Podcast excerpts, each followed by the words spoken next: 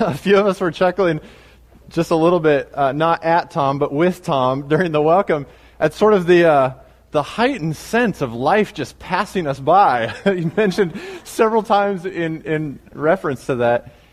And, uh, and maybe, maybe, I, maybe there's a personal reason for that, Tom. I don't know, but, um, but maybe it's been kind of one of those weeks too, hasn't it? As we, we saw more hurricane, uh, tornadoes this week, right? Um, it's just amazing, isn't it, to see these things uh, on the news and as they begin to pile up.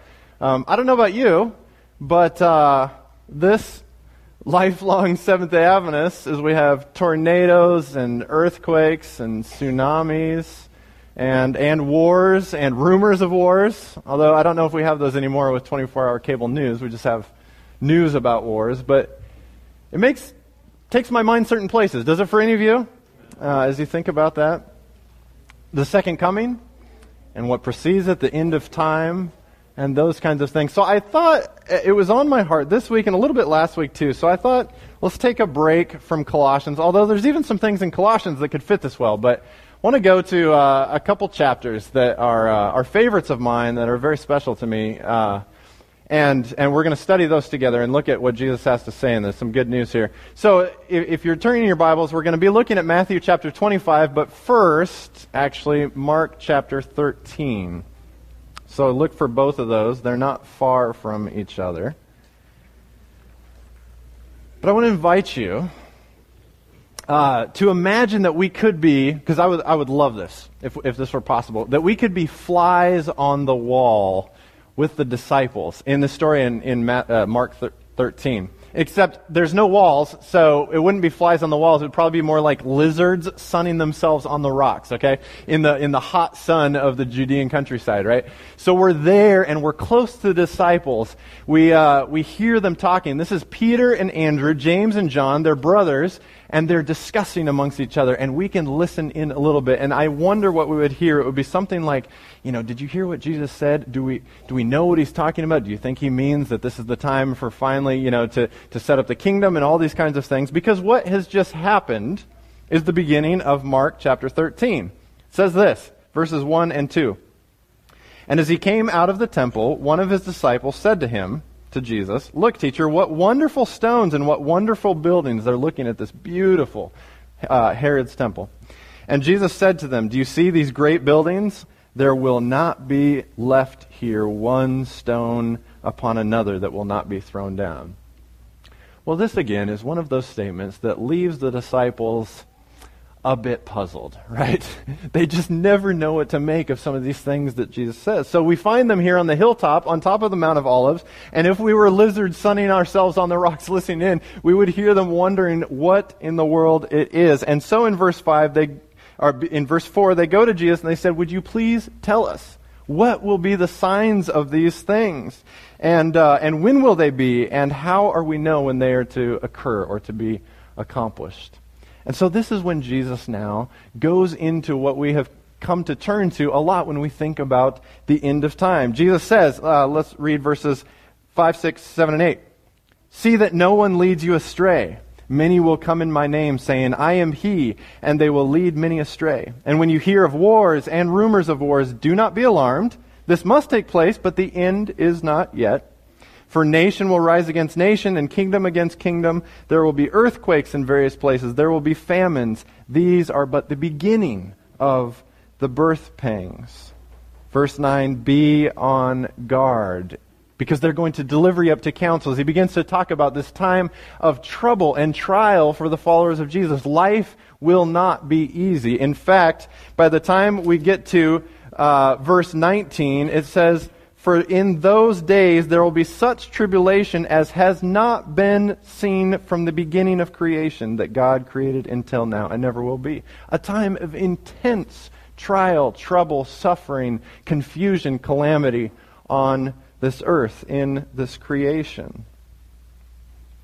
And Jesus goes on to talk about the tribulation and some signs in the heavens. All of heaven will be breaking loose. Things are falling apart. Uh, there is a fig tree. Learn the lesson from the fig tree. When you begin to see blossoms, you don't know exactly when the fruit is coming, but you know that it's coming for sure. And he finishes with this little parable in verse 32. Uh, Nobody knows the time or the hour. A reminder for us to read. Not even the angels in heaven, nor the Son, but the Father. Be on guard, keep awake, because you don't know when the time will come. It will be like, he says, a master that leaves and leaves his servants behind, and when he returns, the master is happy to find which kind of servant? Is he happy to find the servant that is standing at the door saying, I've been waiting here next to the door the whole time you were gone, waiting for you to come? Not doing the work that I was supposed to do while you were gone. Or is he happy to find, as Jesus says, the servant in the kitchen doing the things that he was supposed to do? That's the one he's happy to find. The disciples hear Jesus say that, and I have a feeling that even after Jesus says all of that to them, it doesn't really clear things up for these disciples, right? I mean, this is the picture we get Peter and Andrew, James, and John wondering, okay. But, of course, it takes the experience of seeing Jesus' crucifixion and resurrection and Jesus' appearance to them that things finally begin to click. We move to the book of Acts, and, and the Holy Spirit has come to the disciples, and, and things are happening, and, and amazing signs. And Peter stands up to preach, filled with the Holy Spirit, and he remembers the prophet Joel and says, In these last days, the Spirit of the Lord will be poured out on all people. And I wonder as I read that, could it be that Peter and the disciples, in the intensity of what was happening with the Holy Spirit, begin to wonder, could this be the time? After all, Jesus said, I'm going away and I'm coming back, and they didn't know when that would, but I bet you anything they hoped it would be soon. And so already in the beginning of the church, the disciples are thinking, it could be any day now. Well, let's move forward just a little bit because here I want us to think, just to put some flesh on blood of the, the story of the Bible itself and how it comes to us. We, we move forward uh, a, a few decades and we're getting into the later years when the first generation of people who had seen and walked with and heard Jesus, they're beginning to age and some of them are beginning to die. And so these stories that the church has kept alive in their worship and their storytelling, they realize, you know, as these eyewitnesses are starting to pass away, we need to get these stories written down. And it's possible, it's very, we, we have to be humble about this, but it's very possible that as Mark begins to be moved by the Spirit to write the story of the gospel, it's quite likely that it is in the late 60s in, uh, in Judea and Jerusalem, in the, that part of the Roman Empire. And something, if you know history, something happens in the latter part of the 60s that turns the world of the Jews and thus the Christians as well, because they are still very close cousins, upside down. There, there is a small group of Jews who finally decide they're going to take care of the thing that everyone kind of hoped Jesus would do, but he didn't. And they rise up against the Romans, and this Roman Empire, who has been rather lukewarm towards the Jewish people realizes this is the last straw. And the heavy hand of Rome comes down on the Jewish people. Jerusalem and the temple are utterly destroyed. There is persecution and killing of the Jewish people, uh, unlike anything that they had seen since their ancient forefathers and mothers. It is a time of tragedy and disasters for the Jewish people and by relation for their Christian cousins, many of whom were Jews themselves. And in the midst of seeing the temple destroyed, not one stone left upon another, and experiencing trials and tribulations, I wonder if those Christians were beginning to hear Jesus' words again and think, could this be the time?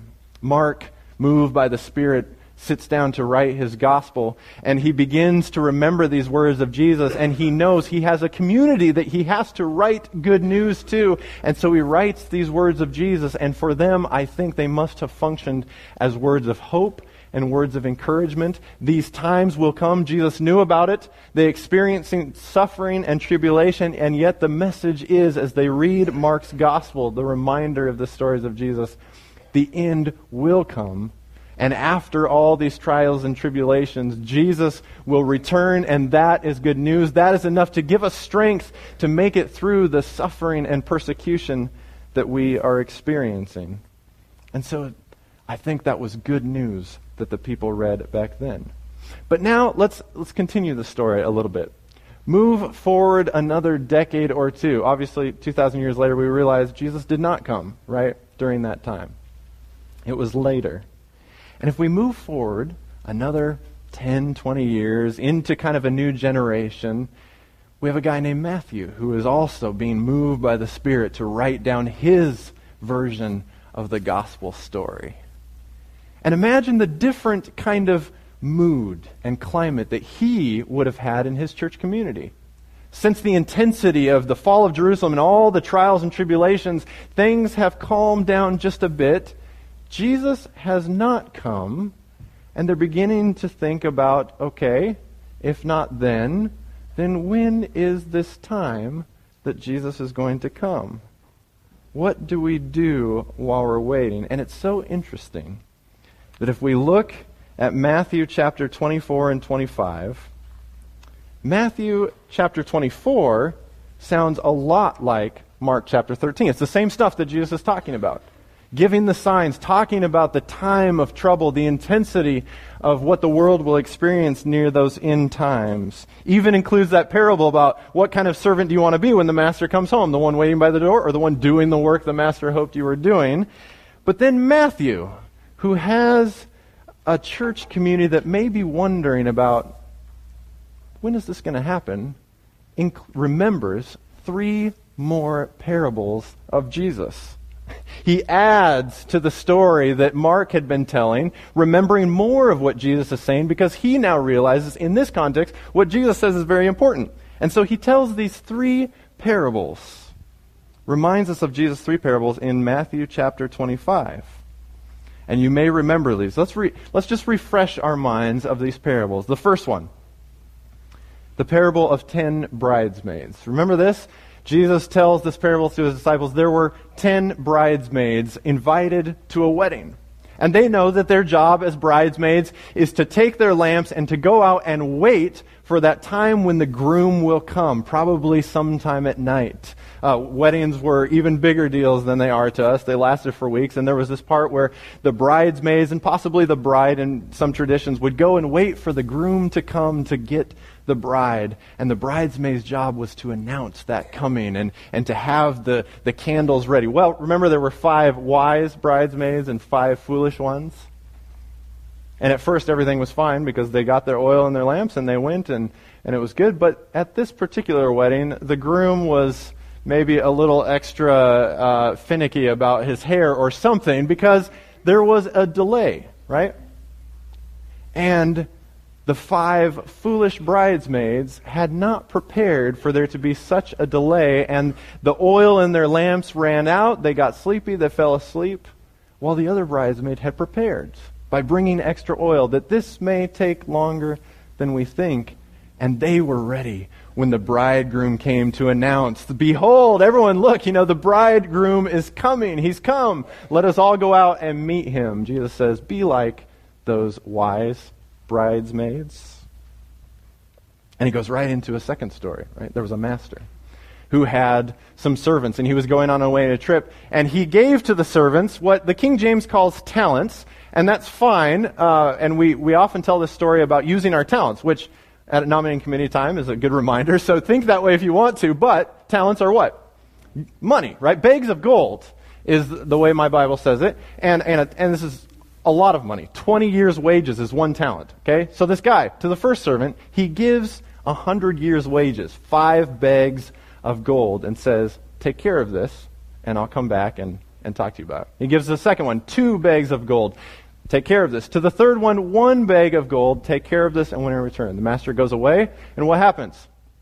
The first one goes and he invests that five bag of gold and doubles it. The second one also goes and does the same. The third one is afraid of his master and he goes and buries it in the sand lest he lose it. When the master comes back, what is the accounting that he asks for? What have you done with the gold I left you? The first one says, I invested and doubled it. He says, wonderful. Second one, the same thing. Third one, he is not so happy with, if you read the story, is he? You should have invested what I gave you. And there's this beautiful verse that's also in your bulletin. It's both in verses 21 and 23. His master, if you're looking at chapter 25, 23, the master said to him, Well done, good and faithful servant. In fact, I want to get it from the, the NIV.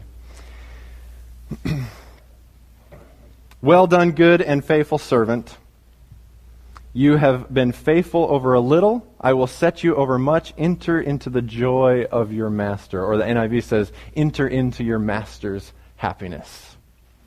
He's happy with those who have invested. And Jesus said, so it should be with you. And finally, he reaches this third one where even though this one has more detail, He's talking about sheep and goats, so there is a certain level of symbolism here, right? Because we realize Jesus is coming for people, not sheep and goats necessarily.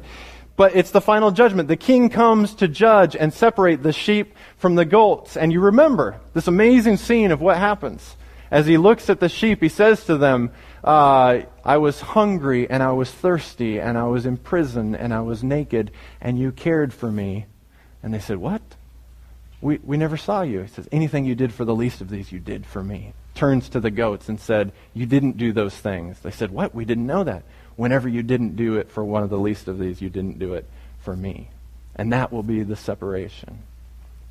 Jesus tells these three parables. Matthew remembers them for the sake of a community who is wondering a certain question. And as I look at these three, and as you hear these three, do you see a theme emerging here? Something in common that these all have?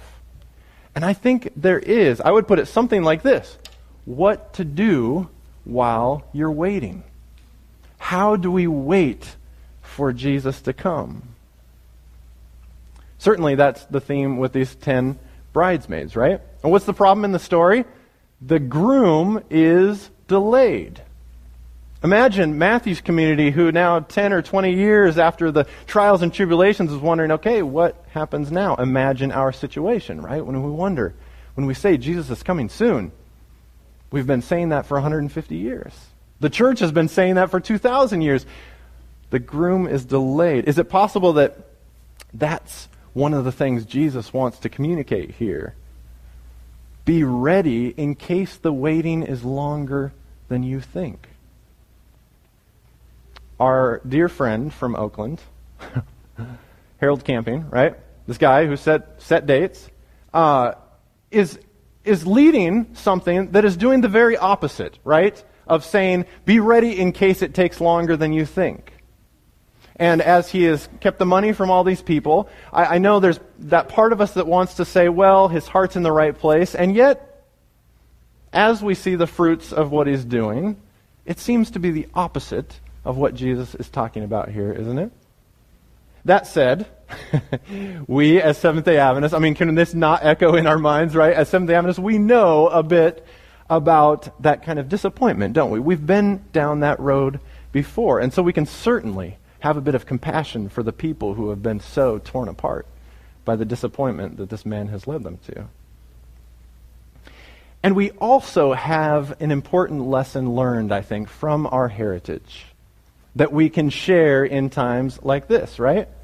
Uh, our heritage and history as Seventh day Adventists that is dear to us is one about being disappointment, but here's what amazes me and, and attracts me and encourages me about our history is after we were disappointed, the thing that we then put our uh, our forebears put their energy and time into was an incredible awakening of building these religious institutions of healthcare going all over the world, of education going all over the world. That's what they decided to do after disappointment. Which seems that if you think Jesus is coming any minute, why would you spend so much time and energy on hospitals and clinics and, and schools and these kinds of things? They had an incredible way of balancing two things, saying, We believe Jesus is coming very, very soon, and while we're waiting, we have an incredible work to do. Their focus was a ministry that combined preaching, teaching, and healing. This is what they did while they were waiting. Their hope was anchored firmly that Jesus was coming soon, and they also recognized the need to keep working and living while they waited. So, the question we sometimes ask, I think, we ask ourselves, we sometimes ask each other, we sometimes ask a person on the street, Are you ready for Jesus to come? I think we ought to add, or maybe even shift to another question Are you ready to wait? I think, by the way, the beauty of the gospel, the good news about God's grace, is that we can answer the ready question very quickly, right?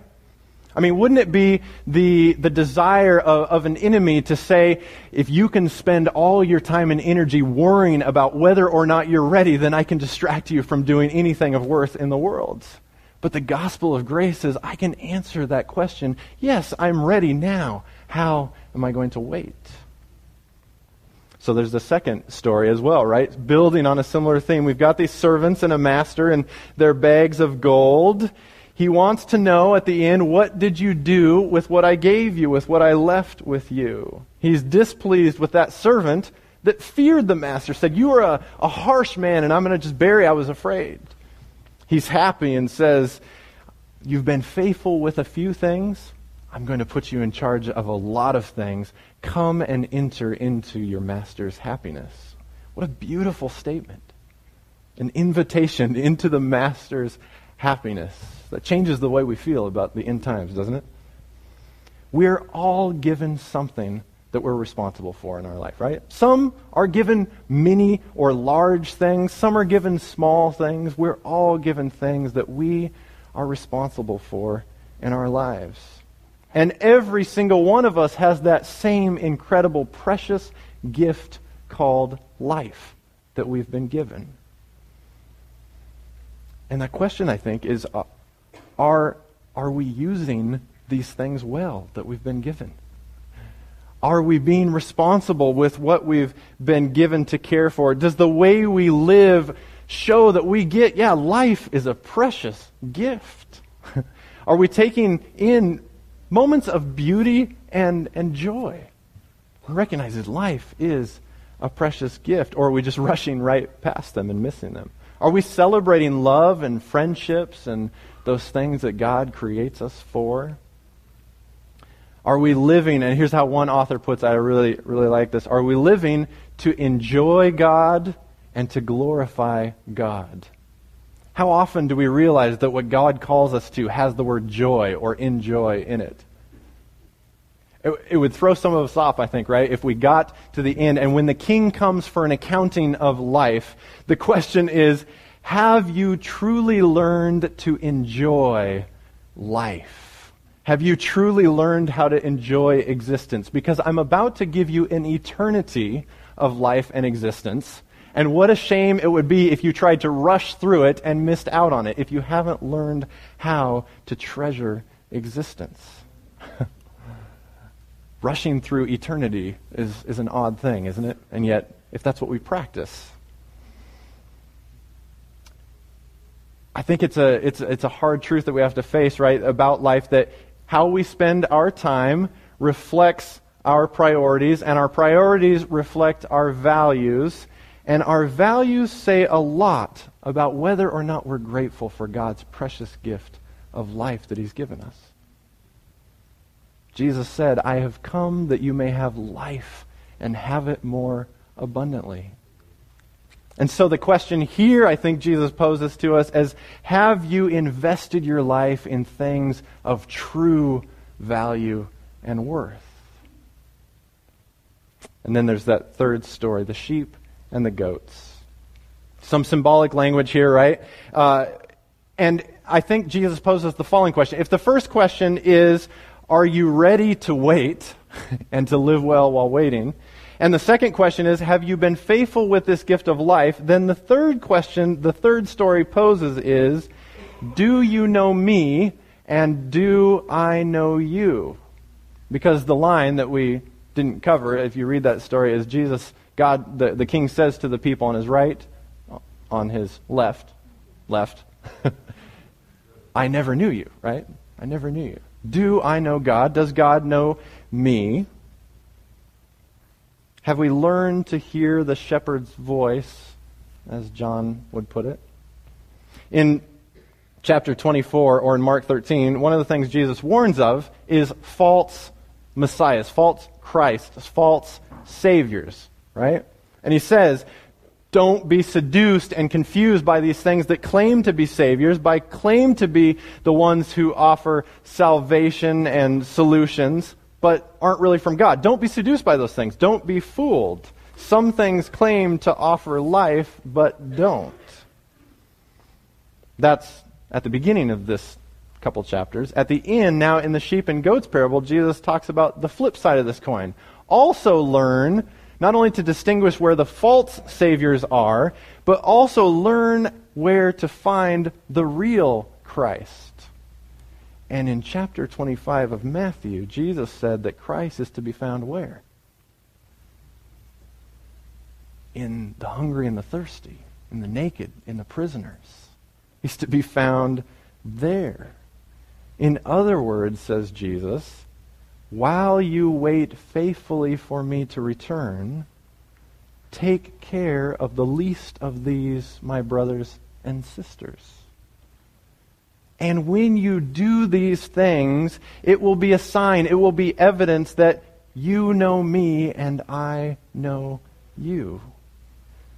That you know where Christ is to be found and where he isn't to be found.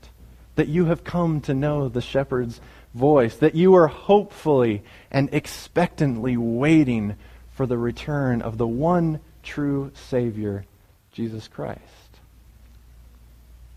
So I think as I was pondering these things this week and the last several weeks and months and even over the last year, when we see tornadoes and hurricanes and earthquakes and tsunamis and wars and all of these things, it's perfectly natural for our minds to turn for a moment to these apocalyptic things, to think about the end of the world and the fact that, yes, creation is falling apart, the world is brokenness.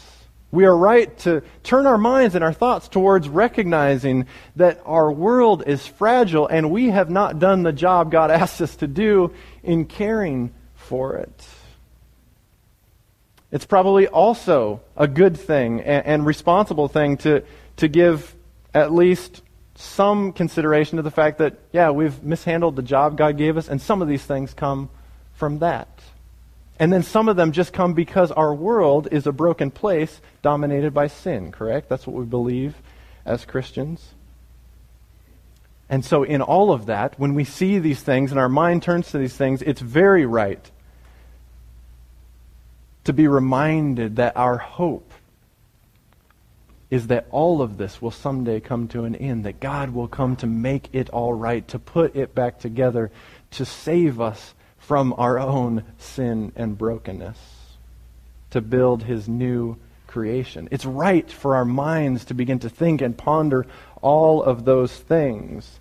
But I also think that those those considerations, those thoughts, those pondering, those questions are a first step, but there is a very important second step that needs to follow, right? And, quick, and quickly. It's like I, I think of often the disciples in, at the beginning of Acts after Jesus has ascended into the air. They're standing there doing what probably all of us would be doing too.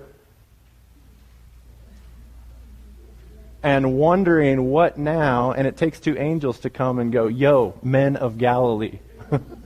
Why are you standing staring up into heaven? Jesus just promised you he's coming back. So now go into the world and do what he told you to go do. He'll come when he comes. You have a good work to do now. So I think in the face, like, like those disciples, for us, in the face of tragedies and pains and brokenness around the world, the work we are called to do is a weighty, important work. And we start by thinking about the end times and the hope we have in Jesus and how the world is broken, but then we move quickly to what we do while we wait. How to be faithful waiters for Jesus' coming. It's the work of healing and giving hope to the people who need it so desperately in these times of tragedy.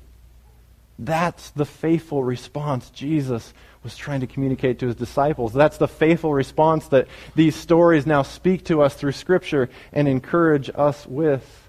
That's the, the response that the giver of hope asks of his followers and his people. So I think we could summarize these three stories and the, the message I think that speaks to us in these times of, of tragedy in, in three words that are the title of the sermon awake, alert, and alive. And it would be something like this, right? The first one is stay awake. Don't be trapped by sort of this now or never thinking that we get into that if Jesus isn't coming now, then he's not coming ever. Don't be lulled to sleep by the delay, beginning to just think, well, you know, it's coming sometime, we don't know. There is an awakeness that is important for us. Instead, as they say, keep hope alive. Wait faithfully and expectantly and patiently. Stay awake. And second, keep alert, right? Keep your spiritual eyes wide open and your spiritual ears tuned carefully. Don't be deceived by false saviors because they are all around us, things that promise salvation and do not offer it. But also don't miss the chance to hear or see where Christ might be present in the least of these. Don't miss the chance to see where the Spirit of God is working and calling us and inviting us to join Him in work in the world. Keep alert and attuned while you wait. And finally, live fully alive with whatever God has given you in this life to have, to care for, to be responsible for, large or small. Be faithful with those things Life itself is a precious, precious gift from God. Use it well. Live fully and faithfully with joy and live to God's glory in hope. So be strong and of good courage in these times and those to come. Jesus has promised to return, and he will and that is something to hope for. May that day come soon. But in the waiting time, may you wait alive, awake, and alert. God bless you.